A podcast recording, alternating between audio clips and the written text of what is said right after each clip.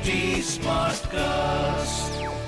You are listening to a Mint production brought to you by HT Smartcast.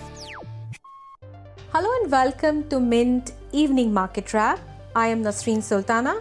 Let's take you through all the action in stock markets today.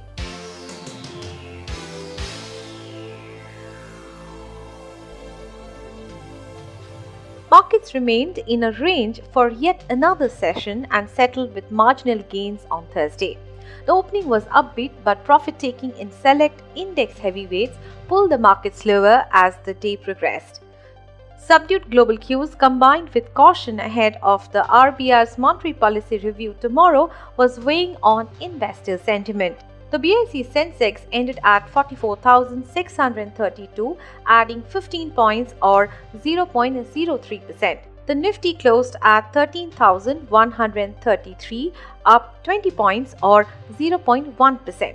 On the sector front, except IT, which saw some profit booking, all the other indices ended with gains, while auto, metal, consumer durables were the top gainers.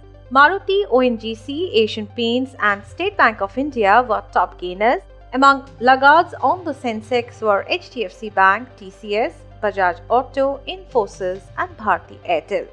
In a big blow to HDFC Bank, the Reserve Bank of India has asked the private lender to temporarily stop all its launches of digital business generating activities under Digital 2.0 program.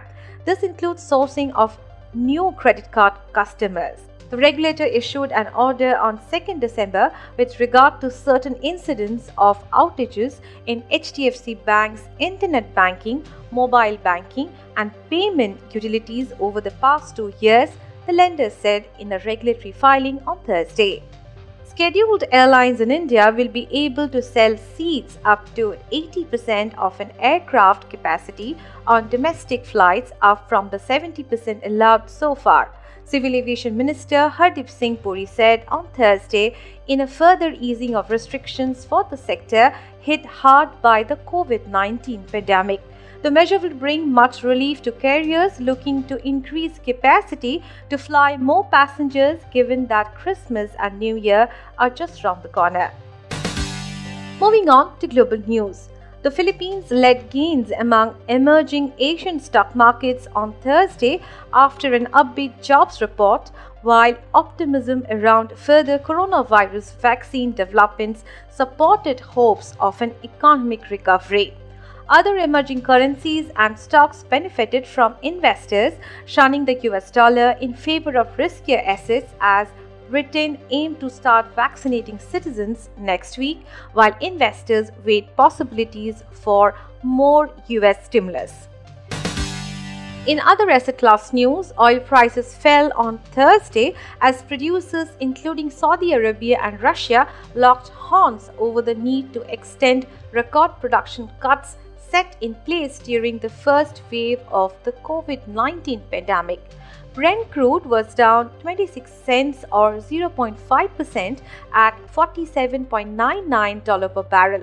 The OPEC and its allies, including Russia, known as OPEC Plus, are resuming discussions on Thursday to agree on policies for 2021 after earlier talks produced no compromise on how to tackle weak oil demand amid a new coronavirus wave.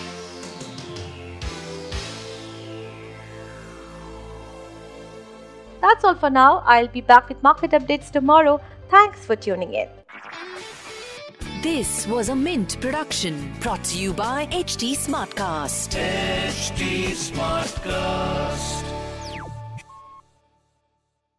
I'm Annie Apple, and I'm here to invite you to come and listen to my new podcast series, Raising a Pro. It's the most intimate sports related conversations you will hear.